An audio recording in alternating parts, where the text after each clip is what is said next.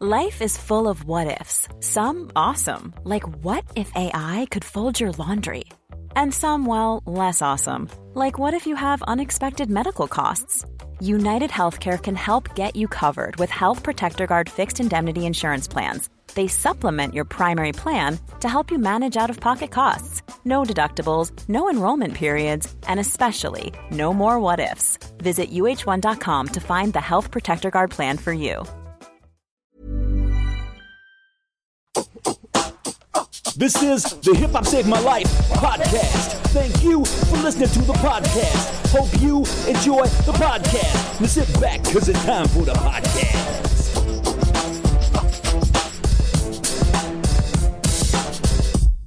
Welcome to another lockdown episode of Hip Hop Saved My Life, and I'm currently we're doing this through Zoom and Zencast, and it's fucking awful. And before we started recording, there was an absolute clusterfuck of us trying to get this to work, but it's worth it because we are joined by undoubtedly one of the best in the game, R.A. the Rugged Man. Hello, sir. Hey, what's up, man? Lockdown. What's going on? Where are you locked down? Berlin, Germany. Yeah. Because your wife's German, right? Is that right? Yeah, the mother of my kids. She we had two kids out here. She's a school teacher, and you know, there's the free healthcare and all that shit, and you know, free college if your kid is German. So they're dual citizens. They're we raised them out here. I take them to them. Well, I used to take them to America a lot before they stopped letting us fly planes over there, you know. So, so your kids, do they speak German and English? Yeah, they speak both languages very well. Yeah, 3 and 4 years old. My daughter's a mastermind. My son is a Frankenstein. What's your German sound? My German. Oh, my mother's German. My father's Scottish, Sicilian. So yeah. So I used to come to Germany as a kid. I used to have German relatives out here, and I guess, you know, they say, you know, you go after something like your mom or something. I guess, I don't know. So, so I made babies with a German woman, just like my dad did, you know. Well, thank you so much for joining us, man. In no comment. It's just like, oh, thank you. Say something in German. Oh, say something in German. Oh, my bad. That's what he wanted to say. Wenn ich war ein Kind, ich komme zum Deutschland viel. And yet ich vergesse alle Deutsch. My Deutsch is nicht so good. But the thing is, I speak broken English too. So if my German's broken, you know, what the fuck do you expect? But I said I used to be a kid. You know, I'd come to Germany. And my German was much better when I was little, but now my German's terrible. Got you. If you're going out in Germany, which hopefully we'll be allowed to do, unless this is the apocalypse, do you like happily just go and chat in German to people when you're out and about? Yeah, but Germans don't do that as much. New Yorkers do it. When you're in New York, hey, you make a joke to somebody, yeah. Pat them on the back, hey, what's up, you know, you kind of talk to people, you know, you get the door, you know.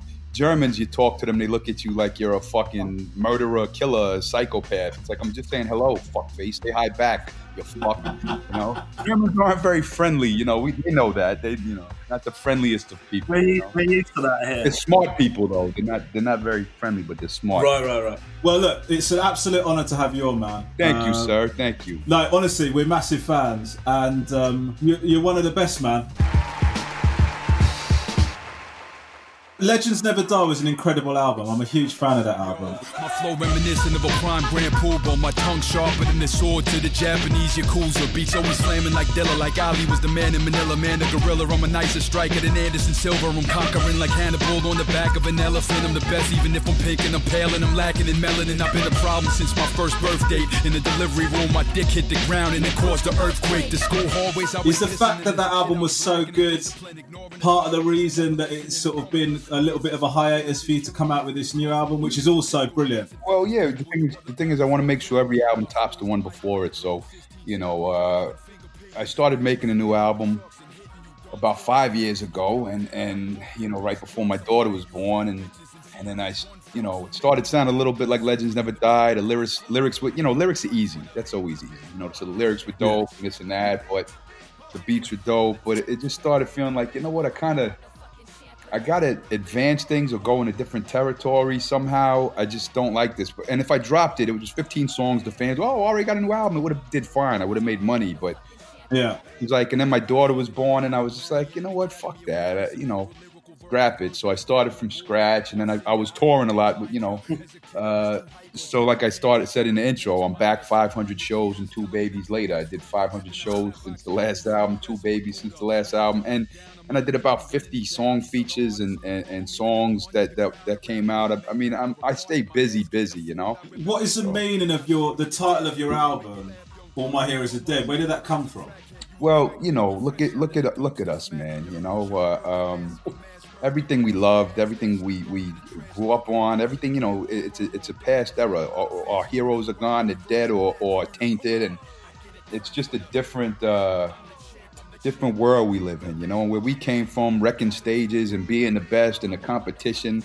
That's a different era. So you know, it's almost like let's bring it back to life and put it on your own back and try to revise it, so I don't know, it has multiple meanings. I start the album off with Combat Jack, Reggie Osei, and he passed away, and his partner Ed Wood passed away the same week. They were my lawyers back in the day, and then he became a famous podcaster, and so I start the album off with a little part of me on his podcast. Without further ado, I'd like to introduce to the Combat Jack Show, R.A. the Rugged Man. I'm back 500 shows and two babies later.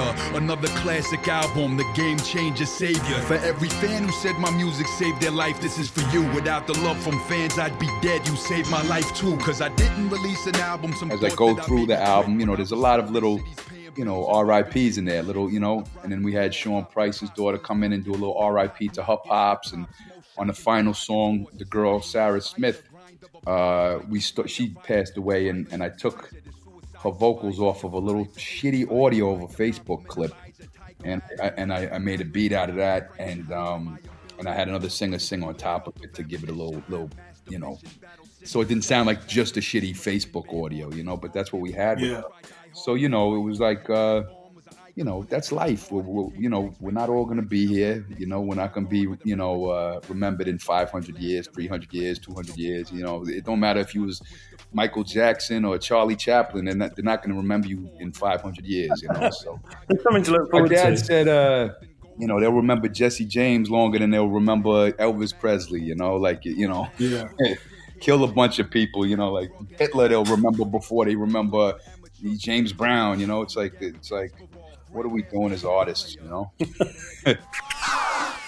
I saw the video for Legendary Loser, and have you ever thought about doing stand-up, or have you ever people ask me for decades to do acting and do comedy and do acting, and if you've never been to one of my shows, I don't think, but a lot of people say my show is stand-up comedy because I talk a lot and I make fun of the people in the crowd and I say dumb shit the whole time, say offensive things, say funny shit. And like, they're like, yo, your concert was like the illest rhymer and energy, but then it was like a stand-up comedy show all in one. But now the only time I ever did stand-up comedy for real, it was the day that my brother died. I rap about him on the album sometimes. When my brother Max died, and I went to a comedy act club with a girl, and the comedian sucked. And I know you're going to hate me for this because you're not supposed to echo comedians. But no, I like hearing about shit comedians. It's good. Yeah. And I was like, come on, man. This guy is terrible. So I was, and my brother died that morning. Like, he literally was blue. We took him outside, and I took a train to the city to be with a girl for the night to take care of me,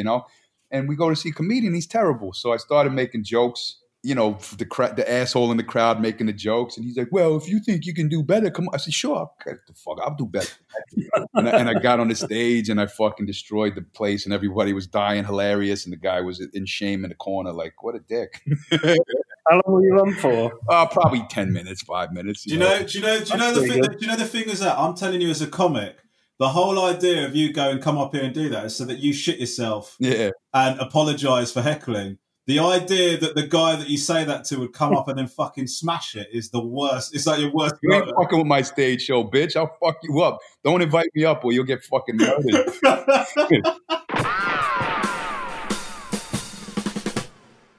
Legendary Loser. What I found so interesting about that is the video is funny, right? It's like a comedy video. The visuals are funny. Your style, I mean, you've always been like this, but your style of what you do is funny.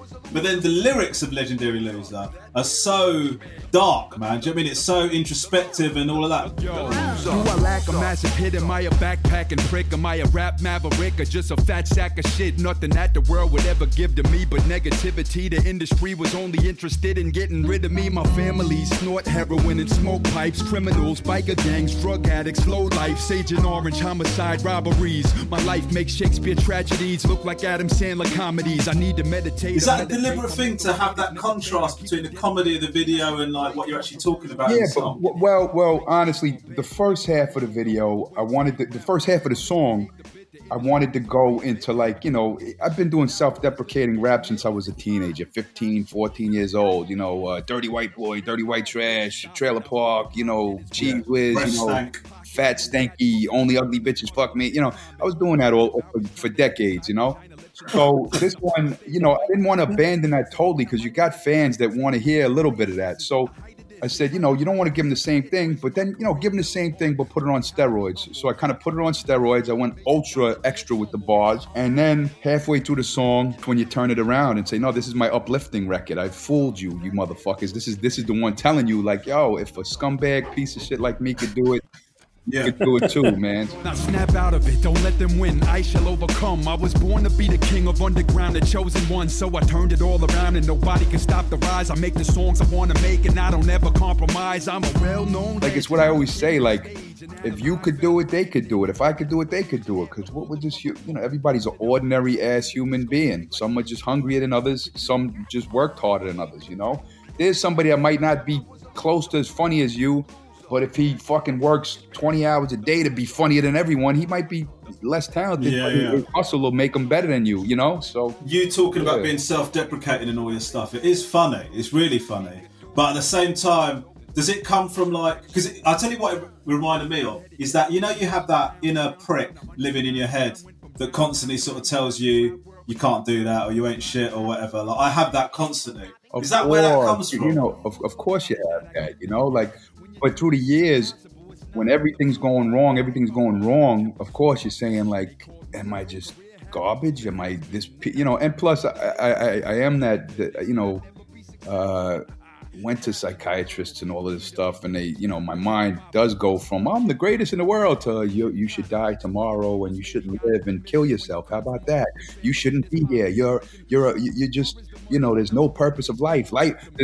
There's no purpose in existing, you know, so you go back and forth sometimes with that. So yeah, that definitely comes from something. And you got some fucking amazing guests on this album, man, haven't you? You got like Ghostface, you got Master Killer, you got Chuck D. That was a sick transition. I'm like, yeah, we should all die and kill ourselves. You're like, oh, so you have Master Killer on your album. And that means he agrees. I was trying to do it like the, you know, like when you do those sort of daytime shows where you talk about cancer and then somebody grew the largest watermelon. Like, moving on, do you know what I mean? That's kind of my my style of doing it. This pretty amazing guest list though, right? Onyx, is that right? Onyx on there as well? Oh, that's the one Posse cut, yeah. I want to put, you know, remember back in the day they had like Self-Destruction and then the West Coast did, we're all in the same gang, and remember they did like We Are The World with Lionel Richie and Michael Jackson and everybody. So I was like, yo, let's do a Posse cut that's just beating people up and shooting and stabbing and just the most ignorant version of like We Are The World, you know, or like, you know, what's it, the ones I said, Self-Destruction. Let's do the exact opposite, just self-destruct, you know, and go crazy. So who are the most ignorant, stomp you, punch you in your face type of rappers? So, you know, Vinny Paz, as soon as that boy's voice comes on, you just want to stab like an old lady with a knife. Like, it's official pistol gang, and you're like, yo, kill the world, you know. So and you need MOP on the chorus, so we got the end verse too. And then, you know, the originator, you know, there was Schoolie D, there was Just Ice, there was Ice T, that, you know, the originators of this gangster rap shit, and Ice T is one of the originators. You know, I know they don't say it in the Hollywood movies, but these guys were the originators.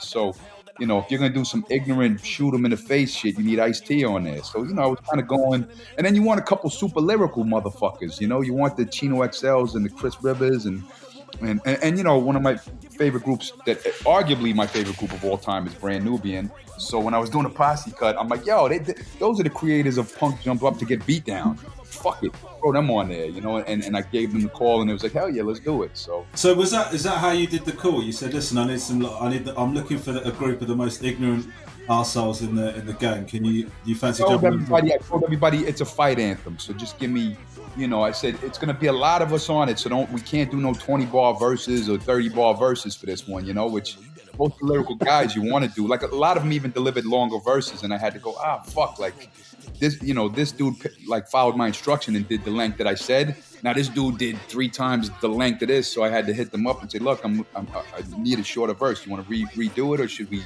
use this amount of it? So, yeah, the song just works great because each verse is, like, 24 bars, but it's 3 legends in each one, you know? Yeah. But you're an old-school hip-hop head, aren't you? Like, you're into the lineage of hip-hop, right? More so than a lot of people, would you say? Oh, yeah, I'm a historian, yeah. I love hip-hop and culture and history. And the thing I hate more now is everybody's an expert and everybody wants to, you know, write about hip-hop online. And these people are looked at and respected. So you go online and all of it's so much false, just like the internet, period.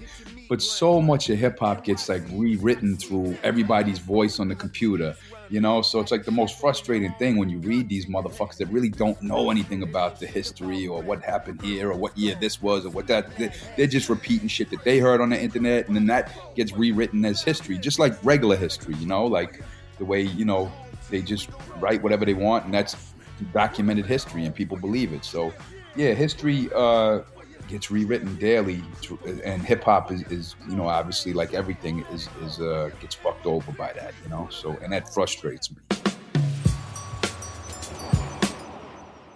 With this album coming out, because the thing is, you've talked about it quite openly. I mean, you are so fucking open with when you talk about stuff on your records, like in terms of what happened with Jive and shit like that, but are you happy with this album coming out and where you are at in hip-hop and, you know, what the respect that's given to you and how your career's gone? Are you sort of, when you talk about your time with Jive, you sort of talked about the fact that you were on this trajectory and everybody was saying this guy's going to be fucking huge and all that, and then you decided you don't need that to feel like you've achieved what you need to achieve as an artist. Do you still feel comfortable in that way? Well, you know, I don't want to sign into a machine so they could, you know, force my shit down everyone's throat. But at the same time, I wish I had a little bit of a stronger team with us, because there's only 3 of us. You know, it's me, the guy Devin at Nature Sounds, and the guy that works for him, Matt. So, like, it's really 3 guys posting on Twitter and Facebook and, you know, sending the music. Like, we have no push. So, like, you know, and nobody wants to really help. You know, they don't want to just, let's help an independent artist and we have nothing to benefit except we're helping a song that we like. They want to benefit an artist that's connected with a lot of connections, that's, you know, you do this for us, we'll do this for you type of shit, you know? So the music, the world knows it's great, but getting it out to the people has been very difficult for me, you know? And then what happens is these mainstream, you know, bullshit ass rappers, or these mainstream rappers that are supposedly the greats, they study our shit. They listen to our albums. They study our flows. And then they recycle what we do. And then the rest of the world's, those are the greatest. No, they're little bootleg versions of us, but they're mainstream, you know? So rap has been doing it for decades. And it's the same thing as filmmaking or TV. You know, they watch the independent film. The independent film's brilliant. Then Hollywood does the same shit. Everyone knows it's out there. They go see it. And then that film's the brilliant one. Meanwhile, the little independent guy that directed that film over in Turkey or fucking, you know, England or wherever, don't get the credit, you know? So sometimes you that's a little frustrating, where, you know, you're doing that hard work and you're making the music. And then these dudes who be on our dicks, they don't post about us. They post about the trendy rappers and they study our shit. Yeah. And then when they do what we already did, there's no proof of it because they didn't tell the world they was listening to us, you know? Have you got examples of artists? Oh, you know, you could write a whole bunch of names in a notebook. Like, you trying to have me sling mud, and then, you know. Listen, I'm so sorry about Rupert, man. He's constantly trying to get some fucking scoop this prick. It's all about the exclusive. The problem with slinging the mud, though, is that then everybody, he's a hater. Nobody believes the truth. They don't want to believe the truth. They put these people on pedestals, and, you know, they want to believe that these are the originating gods, you know? So you just let them have that. And, you know, the fans know what the fuck it is, you know? Karma. cop. Yeah, he's a devout Hindu, aren't you? Yeah. Without naming names. Wait. Are you a Hindu? Is anybody Hindu? My mum and dad were Hindu. What was Immortal Techniques said a lyric on my album, and he's smarter than me sometimes. So he said something like corrupted Hinduism. I've been through the prison. I've been through religion. I've carried the crosses of Christians. What was he talking about? The corrupted Hinduism. The truth is, I don't know. It could be, and this is my interpretation. So forgive me if I'm getting it wrong. I'm not the guy to go to on. And I'm not Immortal Technique either. So if you got it wrong, I'll just believe whatever. Fine. But it could be to do with the fact that the caste system. In terms of. The whole thing about the untouchables, and I don't even know about the caste system. That certain well, he said that. He said that in the song, so that is true. Yeah. So it's caste system that certain castes are supposed to do this, and certain castes are supposed to do that, and there's an untouchable caste that Razkaz talked about it on Nature of the Threat. Yeah. Where he's talking about this because of your birthright, you get trapped into a certain thing. Which is the problem that a lot of people have with that kind of cultural side of things. So there you go. Okay, yeah. Well, he wasn't just coming after Hindu. He was coming after Christianity. He was coming to the... it's the organized religions, not the religion itself. The organized, the corruption behind the organized. Yeah.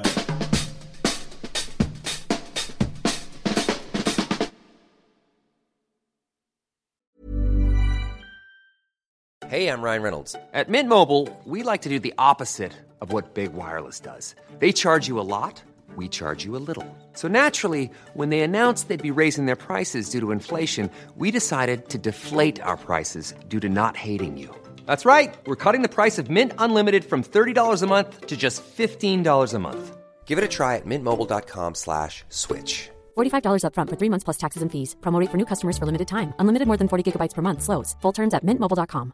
Quality sleep is essential. That's why the Sleep Number Smart Bed is designed for your ever-evolving sleep needs. Need a bed that's firmer or softer on either side? Helps you sleep at a comfortable temperature? Sleep Number Smart Beds let you individualize your comfort, so you sleep better together. J.D. Power ranks Sleep Number number 1 in customer satisfaction with mattresses purchased in-store. And now, save 50% on the Sleep Number Limited Edition Smart Bed for a limited time. For J.D. Power 2023 award information, visit jdpower.com/awards. Only at a Sleep Number store or sleepnumber.com.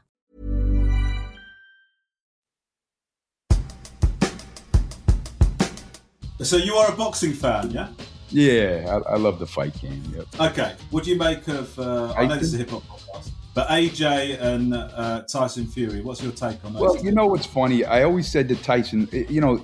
It sucks that people say this after the fact, but you could go into the DMs, me and Tyson in the DMs in 2015, 16. I was telling him that he's the most skilled boxer in the heavyweight division, unquestionably, So I just didn't know if Tyson Fury would be able to get that back, and he got it back. He looks great.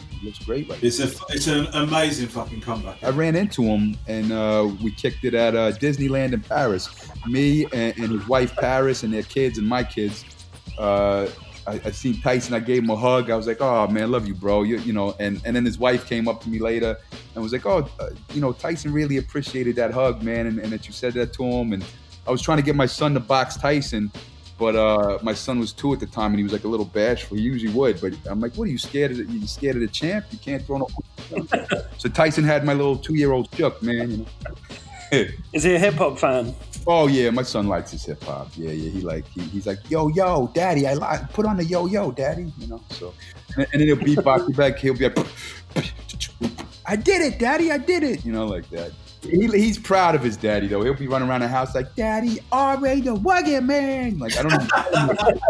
I'm like, where did he learn that? He's like, yo, my daddy, R.A. the Rugged Man. Do you get nervous at your kids? Because the problem I've got is my kids are on TikTok, right? So all of the hip hop that they get exposed to off that is it's all the stuff I hate. So then, do you get worried that are you feeling nervous about educating them in the proper shit? No, because my kids listen to my shit, and I say the world's most horrible shit of all time. I'm almost more scared that they listen to my albums than other people's albums. Kids skip track 7, 8, and 10, and 12, and 15, and maybe 52. So. Even now, there's a video that my daughter's in called Bang Boogie when she was 4 months old, and the intro shows a bunch of stage footage of me being a belligerent maniac, and the ending shows me being a maniac. and telling stories. And like, she always wants, show the video with me, daddy, show the video with me. So like, I have to like put it on and try to like on the YouTube remote, try to skip the beginning and the end now, you know, so. Has having kids changed what you talk about? I mean, I know you've got Firstborn on there where you talk about what it's like to have a kid, but has it had an effect on you in terms of what you're willing to talk about? Or? No. Like, I'm not going to like, let me censor myself in case my kid, I'm, you know, they're going to be grown up one day. They're going to be adults. It's like, daddy said bad words. Or, come on. I'm not gonna stop my art and change everything I do so my kids don't hear bad words. You know, like I've been doing bad words forever. It's all documented. So, but what does change is like anything, life. When your life changes and you if you become a father, you change. You know, there's things that different emotions you get that you wouldn't have got before that. And when people you love die, there's different emotions you wouldn't have got before that. So. You know, it's like life. Everything changes you. Whatever happens in life changes you, whether it's good or bad. You know, it's like it's part of going through the little maze and turning corners and circles, and and everything's gonna have an effect. You know. I wanted to ask you about how this. Now, this is my understanding of this story, but with how you got together with bringing through Afro, because is it? So my understanding of the story is that you. We're running a competition. Is this right? You're running a competition, and then he made an entry, and the entry was so incredible that you just brought him through regardless of the competition not being done yet. Is that right? Yeah, I said I don't even care if you win or lose. Like fuck the competition. Let's meet up, man. Like, yeah, he's a freak, flow freak. He's a rhyme freak. He's an animal. So and also his voice. He's got this fucking undeniably dope vocal tone. The path of the righteous person, laughing and tired of hurting. I'm asking a fratic, emphatic, combative idiot. When is the past the millennium? Masterizing the surface, snatching your life, these purses. I'm a little brother like Hakim. When I got a rhyme on a stage for a good amount of time, I'm grabbing the mic in an urgent, smashing a dime for certain, splashing the ice with bourbon. Fro gon' spit so crazy, hoes wanna give Fro a baby. Crash when you driving, you're burning. I'm happy we're minded, the speakers ain't working. I'm clapping a 9 at your Jeep and you're swerving. I'm black with the eyes of a serpent, back with a 9 for purchase. I'm hacking the rhymes and the heat is conversing, attacking this mind. I think that's one thing that's lost in hip hop is that people think if you just bar it up a little bit or say some shit fly or interesting, that's good enough. But like rappers are still vocalists. Like I think that's lost. Like from the era that I came from the Canes and Chuck D's and where dudes had bass in their voice. Like, the new school generation, not even a new school, like the 30 and 40-year-old rappers sound like they rhyme like they got kicked in their dick 5 times. Like, it's like, I'm tired of, and all the so-called great rappers, like, even I don't want to say the names, but homeboys, some of these guys are the greats, and it's like they forgot about vocals, they sound whiny and shit, and it's like where back in the day it was about projection. And I think I'll take ecstasy from Houdini spitting some simple shit over like a complex ass or like triple entendre meanings and shit. Like I like the vocalists, and when you go to a stadium, you put those vocalists in a stadium, and it rocks the fucking house more than like multi-syllable this and that.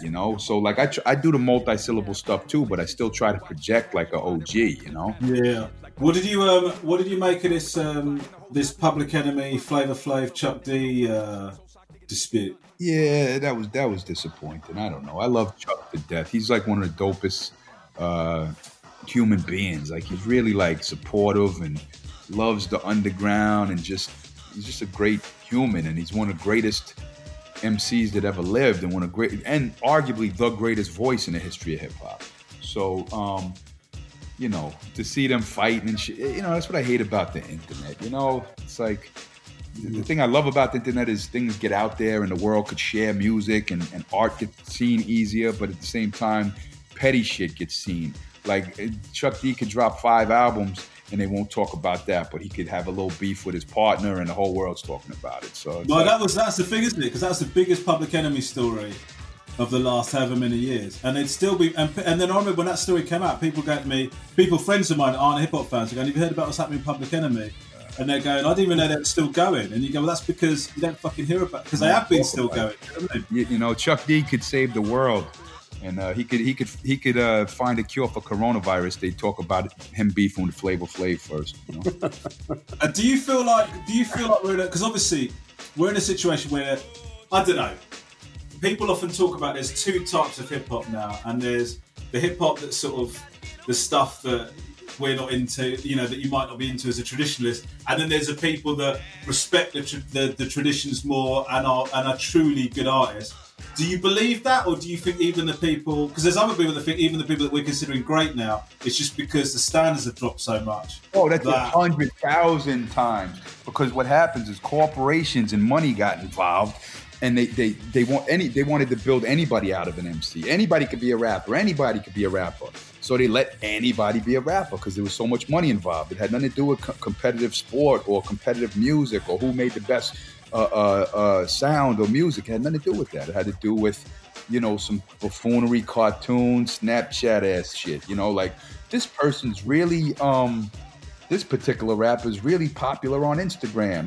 This person's really popular on her presence online, you know, so she's the world's greatest troll, so let's make her a famous rapper. You know, it's like, it's that's the standard now. So when people go, you know, you're just jealous because, and I'm not talking about just me, they say this to all rap, you're just jealous because you're not selling like that. It's like not like that.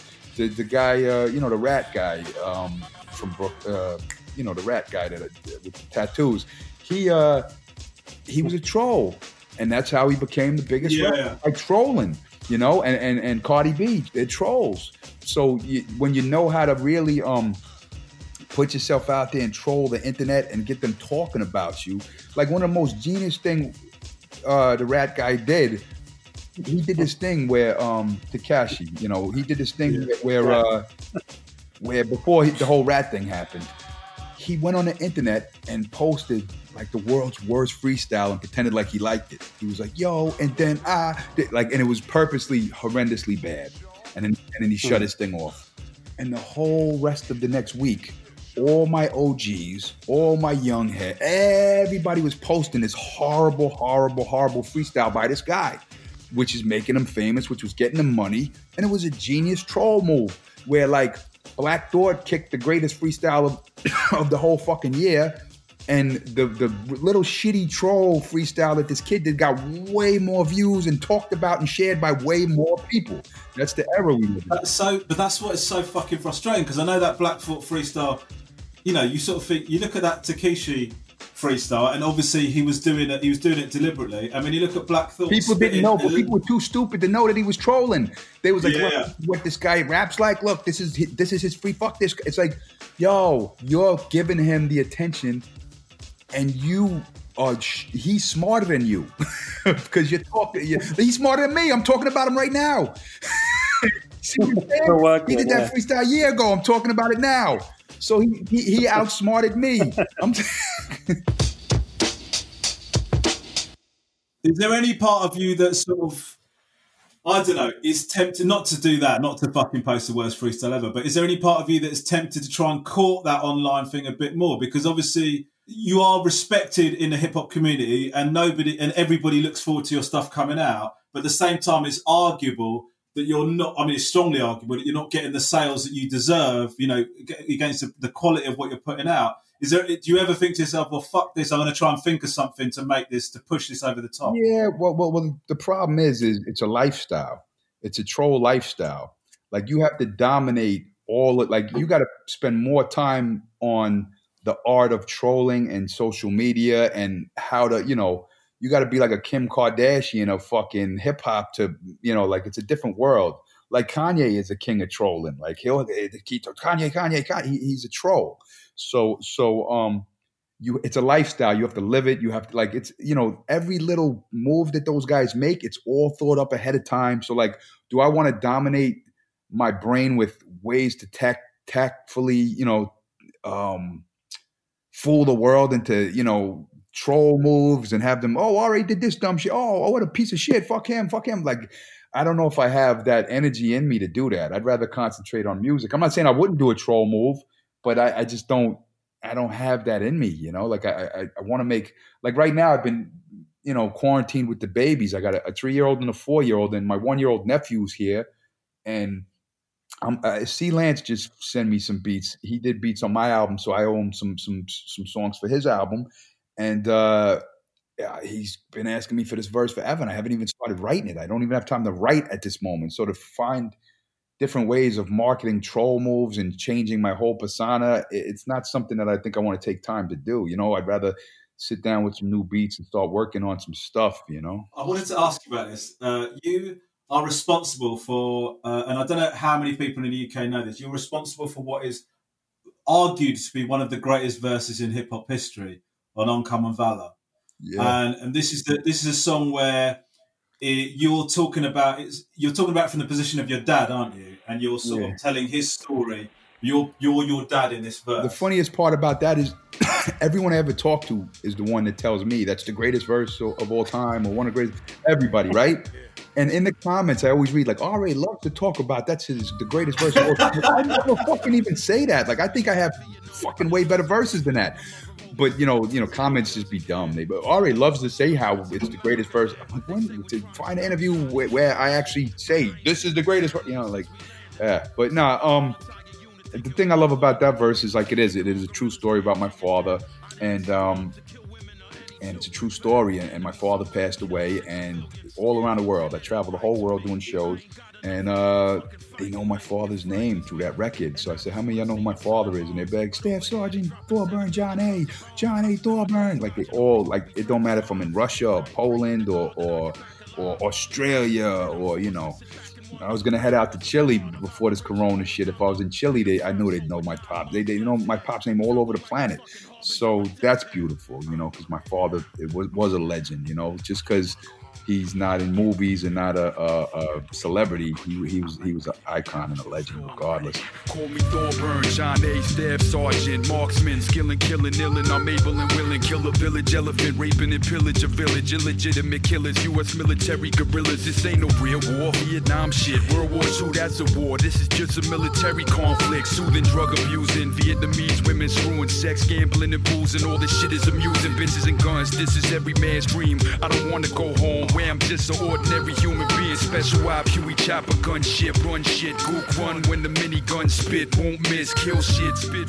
If your listeners don't know, I tell, you know, because when they asked about the song, I got to tell the history behind it. There was a chemical called Agent Orange, and the government sprayed it on its own soldiers, and it was untested. Monsanto and the government made this thing because they wanted to kill the foliage and the trees and kill the fish in Vietnam. And my father was over in Vietnam. He was a gunner. They trained him to be a killer at 17 years old. They put him in the army, hey, look, murder everybody. And they trained the children to kill.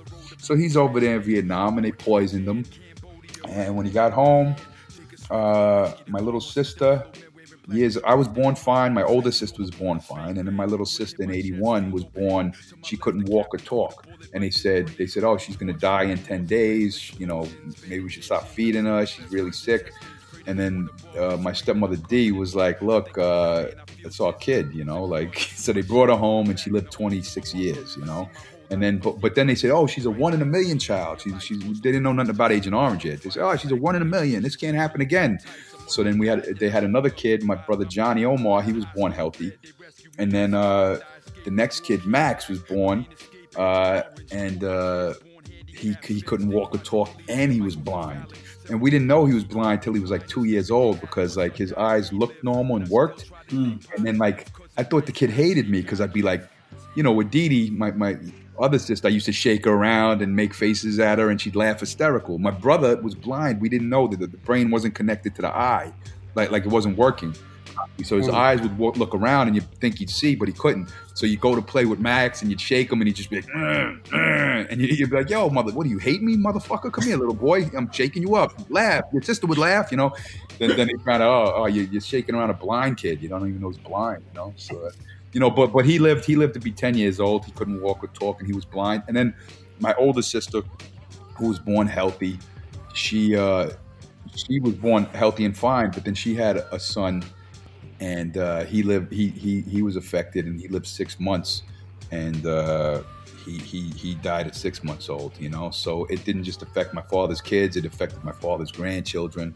So when my baby mama was pregnant with my babies, you know, the thing going in your head is like, oh my God, you know, what if they're sick like my brother and sister and my nephew, you know? Because, like, we didn't have a good batting average. It was, like, almost one out of every – like, my sister had 2 kids. One of them died. My father, in the last, you know, the last part, you know, he had 6 kids, but my sister was healthy. But then after that, one died, one healthy, one died, one healthy. So it was like, you know, you get scared. And I had 2 kids, and they're both beautiful, both healthy. So that's why I get over-emotional even more than normal. Like I look at that, like I cry every day with my kids. They do something stupid, I start crying. It's crazy. It's crazy. How do you come out of that? Because you like it's such a tough background, you man. And I know that people have their stories, but for you to come out and sort of, is it difficult for you to have a positive mindset on shit when you've gone through what you've gone through in that regard? Well, you know, life is life. You know, like, and plus, let me tell you something.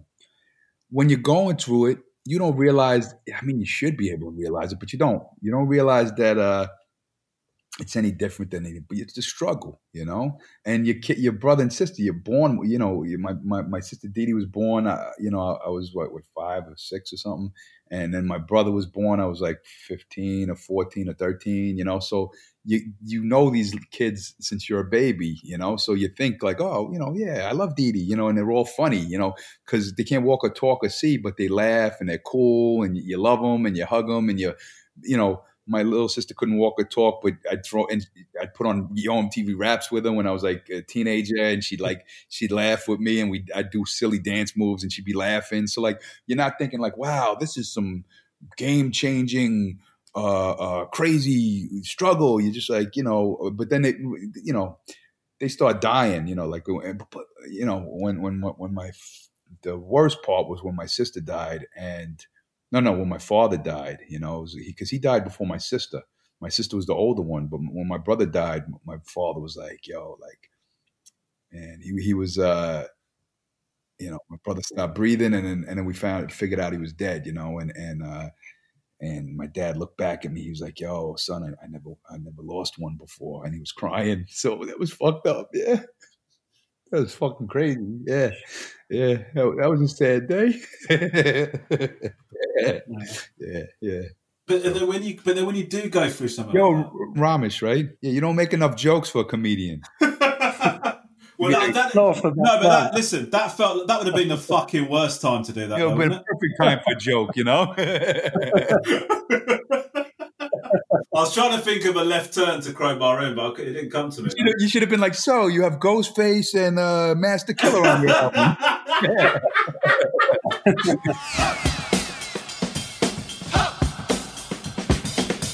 You did a track for, because on the same day that your album came out, the 4 Hours album came out, and you got a track with the 4 Hours. Yeah, which I did that a while back, and I didn't know it was dropping the same day as my album. So I hit their team, and I said, you know, I hit Leaf and what's their label name again? High Focus. High Focus. And I said, yeah, yo, no disrespect. I promise you I'm going to promote that song. But like right now I got an album dropping, so for the next week or 2 or 3, I'm going to be straight on RA stuff. And then when, you know, when that slows down a little bit, I'm going to post your record, you know. And the other thing was they wanted the song I'm on to be their jump off single. And I said, yo, like, you can if you want. The only thing, I'm not going to promote it for a few weeks. So talk to the team and see if, like, you want to wait for 3 weeks so we all promote it together, or if you want to do the jump off and, you know, I'll promote it in 3 weeks anyway. So they said, no.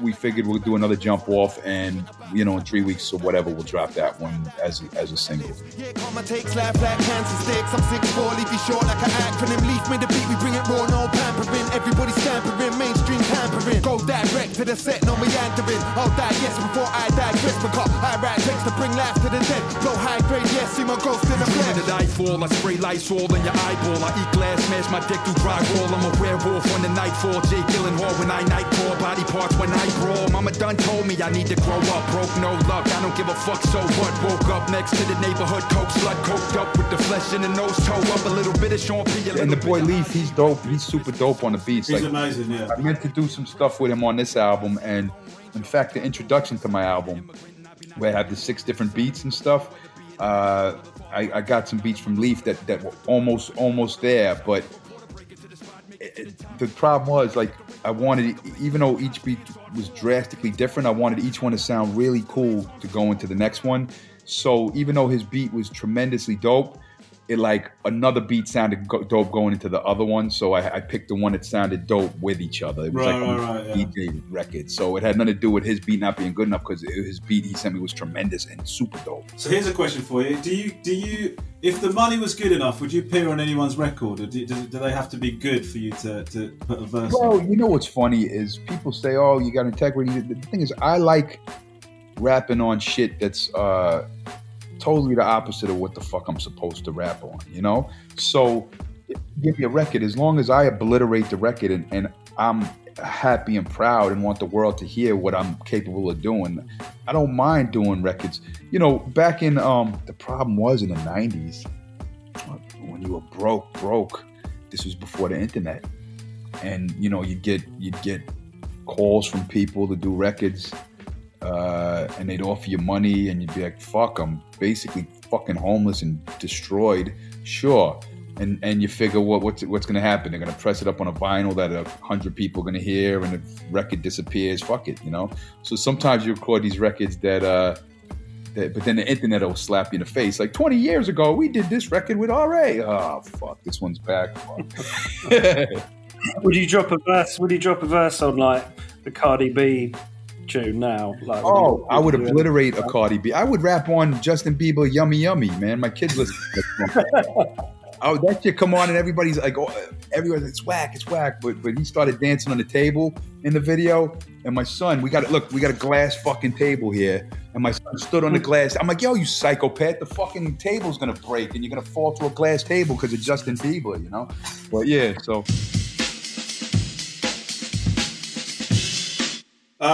Listen, R.A., we're going to let you go, man, because you know your time's precious. But thank you so much for coming on and talking to us, man. We really appreciate it. Oh, no problem. He said my time's precious. I'm quarantined in a fucking house. Yeah. Do you know what? I'll be honest with you. I just said it out of polite. I felt like the right thing to say, but the truth is, I don't know what the fuck I'm going to do after this. Do you know what I mean? I've got fuck all going on. All right, Sean. But listen, the album's great, man. So thank you so much. Well, share the fuck out of it and tell the world, because I need every little bit of plug on that one. Thank you for having us, and I appreciate you. Thank you. No worries, man. Take care. Cheers.